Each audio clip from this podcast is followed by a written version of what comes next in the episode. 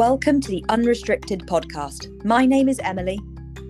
And my name is Han, and our mission is to spend 15 minutes each week discussing your eating disorder recovery related questions. Thank you so much for being here, and we hope you enjoy this episode.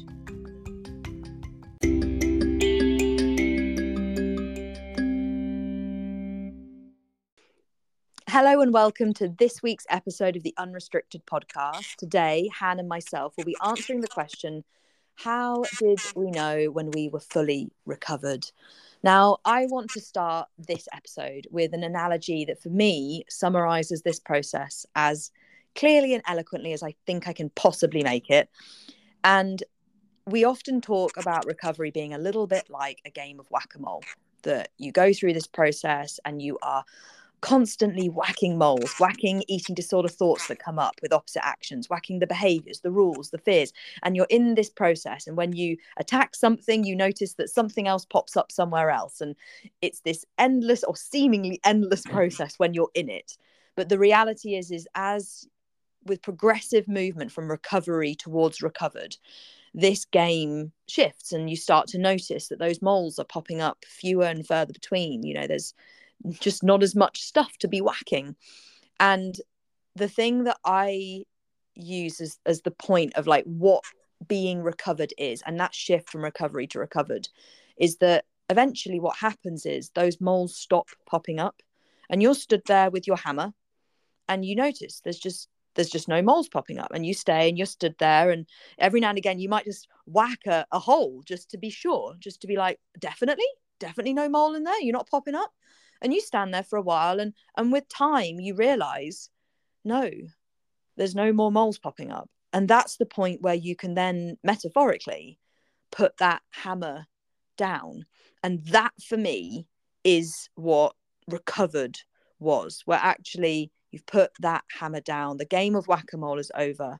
You've stood and you've waited. There's no more moles popping up you've waited you've held on to all of those behaviors you've stayed committed to doing all of the doing and you recognize that actually you don't need to be engaging in that any longer and you can put that hammer down. And that that for me best kind of describes the shift from recovery to recovered yeah absolutely I, I love that analogy so much and i think it's really important uh, to recognize that at the beginning of that so-called game you are running about kind of um, getting very hot and bothered you're sweating um, getting all of these moles popping up left right center everywhere you are feeling like you're combating eating disorder thoughts and as the game progresses you realize that they are coming up in maybe less intensity and they're easier to hit down and perhaps there are they are fewer and further between.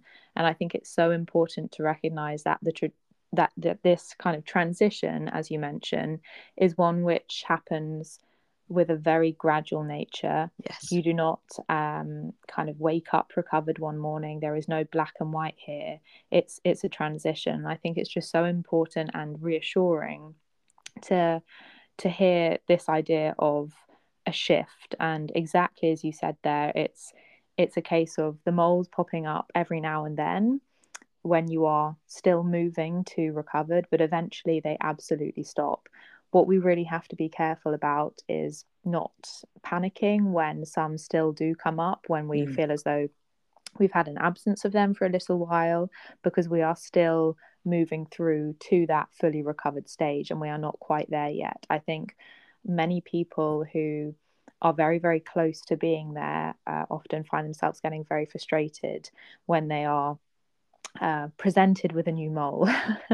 and I feel as though sometimes it is just a case of engaging in a new experience uh, that brings up this new situation which otherwise you hadn't encountered before in your recovery and therefore there was no kind of realization that that that needed um, attention. So i think really be compassionate to yourself as you are going through this process where the eating disorder um, voice or whatever you refer to it as it is is quietening and the the kind of eating disorder is dimming whilst life is opening up. If there are a few uh, eating disorder whispers still going on, it is not uh, something for you to absolutely panic about and kind of say you're not getting anywhere. It's to put your attention quite rightly towards those things, but again in a compassionate way which isn't black or white i, I haven't got anywhere. Yeah definitely. I think that's so important to hold on to because the truth is recovery is we often say this but we have to remember what it means. Recovery is not linear. And actually i think what is fairly normal and certainly something i experienced is that you may well get a flurry of moles popping up really quite near the end of your process. You know i i remember this happening in my own journey and i helped me to reframe it in a, I suppose in a somewhat comical manner um as almost like my eating disorders dramatic finale ending. It was like it was its theatrical death. It was like oh, no no and like i recognized that i suddenly got more hunger randomly and i suddenly got just eating disorder things popping up in places where i was like well i haven't thought that in ages. Why is that there? And and if in that moment and don't get me wrong when i was in it there was definitely a part of me that felt pulled in that direction and and and tiptoed towards that of that doubt and that questioning and that oh my goodness but does this mean that maybe i can't be recovered and what, what does it mean that i need to go back to? No actually in that moment it helped me to recognize and i used that analogy of like the drama ending and thought no this is just the same old thing and i need to just keep practicing those things that i've been practicing all the way along this process. And the truth is just in the same way that at any point along this journey when that shows up the opposite actions the grounding yourself in your core self that was the thing that in that moment i needed to hold myself on and continue to do because like i say eating disorder that whole thing of eating disorder scream as they die. I feel like it's not uncommon right towards the end of the process to get a flurry of things to get that theatrical eating disorder death and just to hold yourself and go okay this is just another part of my journey you know, it doesn't change the fact that you are, however close you are to the finish line of your journey. It doesn't change how close you are to the destination.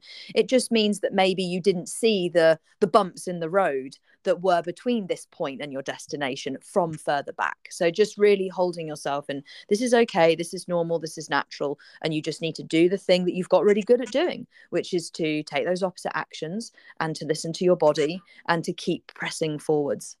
Yeah, for sure.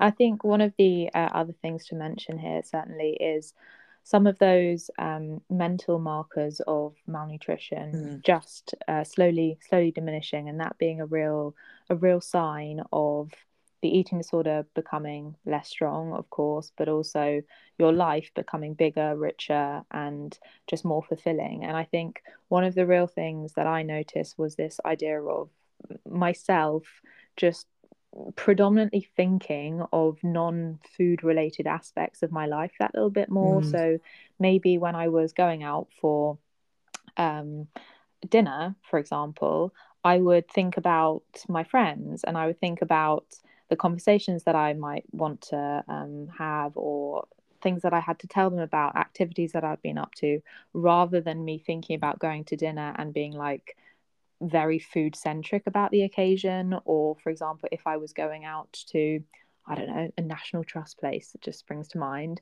i wouldn't be thinking about what cafes might be there. I would be thinking about kind of um, the weather or or anything else other than food being my central focus. So i just think picking up on a few of these like mental state markers of what it means to be malnourished so hyperfixation on food and and all of those things which are basically just of course your body calling for you to eat. Seeing those gradually fade is is a real big part of getting closer and closer to full recovery. Yeah definitely. A huge one for me was recognizing that shift away from that hyper fixation on food, particularly from a mental hunger perspective. Now, as I, if you've listened to other episodes, I've talked about mental hunger, and actually, mental hunger is a perfectly normal, natural hunger cue that people who are energy nourished, energy balanced, and, and not with an eating disorder experience. But the elevated levels of it that you experience in an energy deprived state are intense. And when you've been in that place for a long time, it can start to feel like that's normal you know, particularly if eating disorder wants to try and spin that yarn of, oh, yeah, but everybody just thinks about food all the time. No, no, they don't. They really, really don't. And one of the big things that I noticed as I was coming towards the end of my process was a significant shift in mental hunger. And it is and was the most freeing thing ever. All of those things that you've just mentioned there, Han, it's it's just the fact that that all happens completely authentically and organically. There's no micromanagement of it, there's no forcing of it, there's no deciding, right, as of today, I'm just not going to think. No, it just happens. It's just so natural and automatic. And I just noticed that I became less bothered about what was in the fridge, less bothered about wanting to be the one that popped out to the post office, less bothered about doing the washing up, less bothered about what other people were doing with their movement and with their food, and less bothered about where we were going to go out for meals and just all of these different things. I started to notice that I just chilled out so much, and it was a really, a really big indicator for me at that point that I was absolutely heading in that right direction and towards that place of being recovered. Yeah, I, I would match that exactly. I think what you say there is uh, on your list of less bothered. I would just put it for me, just like a full stop. I was less bothered about just most things generally. Things, yeah. even though I had, of course, things that meant a lot to me, I didn't get really deeply irritated in the same way that I did when uh, I was running on the fumes of, of the energy deficit. I think yeah. so much just really irked me, and I could get really wound up about um, usually food related things, but also other things which were um, probably inconveniences into my day or a disruption to my routine. But not only food ceased to be so emotional after some time, but just like occasions, um, like being stuck in traffic or something along those lines. I, I don't love it now. I'm not going to sit here and say like it's my my favorite thing to to happen. But in the in the same way, I would I would find myself getting a really uh, kind of intense anger feeling of maybe what that was delaying or what it was interrupting in my day. Whereas now I just feel generally, exactly as you said, just just more chilled out and, and very much less bothered. I think just picking up on the like hyper awareness around food thing that for me was was huge. I think when I was uh, in recovery still, and quite rightfully, my body was promoting for me to be eating um, very, very frequently and, and abundantly. Even a trip to um, my local um, supermarket, for example, I would be observing as I walk past the bakery kind of the things in the window, I'd be hyper aware of the person sitting on the bench eating a, a packet of crisps or, or whatever it was. So I think for me, hyper awareness around food and caring about what what my family were eating or what they'd left on their plate or what they'd finished, all of that, it just meant so much less to me. And that was based on the fact that because my body was better nourished, it didn't need to be so kind of attentive to all of the food in its its nearby environment. So I think that's very much a, a key thing for me. This this reduction in in hyper awareness that does come along and just generally chilling out. Yeah, definitely. And it and it's not just the absence and the letting go of the challenge and the struggle and the the battle that is recovery and all of the storm of emotions that can come up and and all of the the kind of just the the heaviness of life when you're in that conveyor belt world.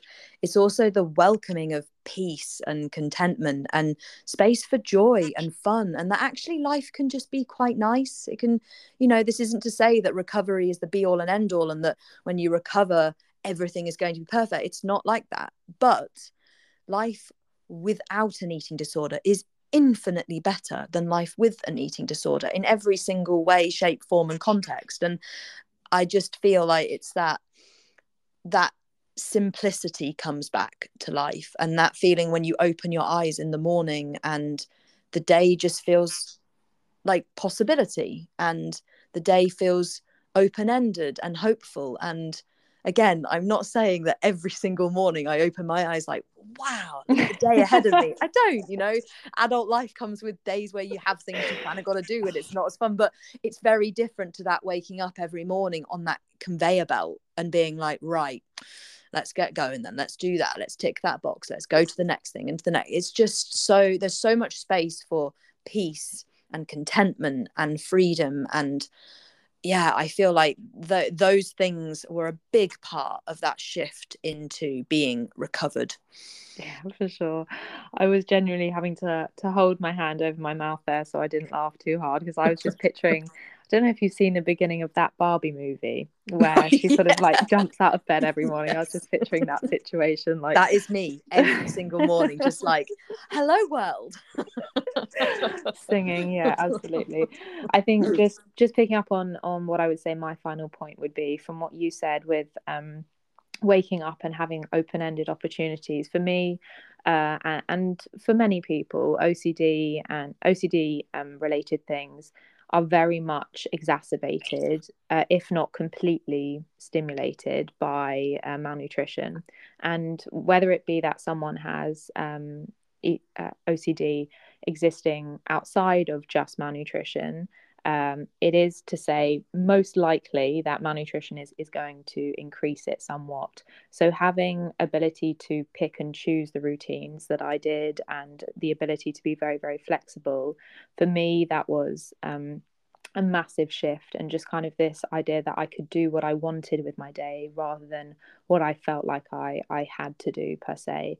And I think um, having having healed a lot of my previous vulnerabilities that were present before my eating disorder. So, any kind of um, small tendencies to, uh, I don't know, observe a, a, magazine which said something about um, diet culture. I would say that's the the only other thing that I would add here, just a complete robustness that I realized I had around any any kind of food content or any kind of conversations that was what really uh, confirmed to me that I was there when I didn't have any emotional tug when someone made a diet culture uh, related comment or if I read a magazine which said something I I didn't um, appreciate or, or, didn't agree with as such. I think when I was in recovery, I still had to kind of talk myself down mm. from them and, and um, almost prepare myself to not be triggered. Whereas afterwards, I just felt very unemotional around someone having said something that, like that because I knew that it didn't apply to me with such with such a con- I don't know confidence. Mm. I didn't have any of that vulnerability remaining. That was still somewhat present as I was still in recovery, and obviously very much present when I was um, in the early stages of my recovery. So those two things are kind of the last ones that I would I would personally mention. Yeah, definitely. Neural rewiring is a phenomenal process, and the truth is, is you know now recovered, I I know that I'm at less risk of getting an eating disorder than I was before I ever started with my eating disorder. I have built up such a wealth of knowledge and understanding about my my body, about energy deficit, about just just so much stuff that you develop and, and learn and so much growth that happens throughout the recovery process. I know we've kind of touched on before the kind of silver linings, but this is definitely one of those that silver lining that the neural rewiring that goes on that means that you can become really quite bomb proof to triggers things that maybe once held a lot of emotional loading for you you you can get to a place where those aren't and where you also have such perspective and ability to zoom out and see the bigger picture of that thing in the context of you and your body and your path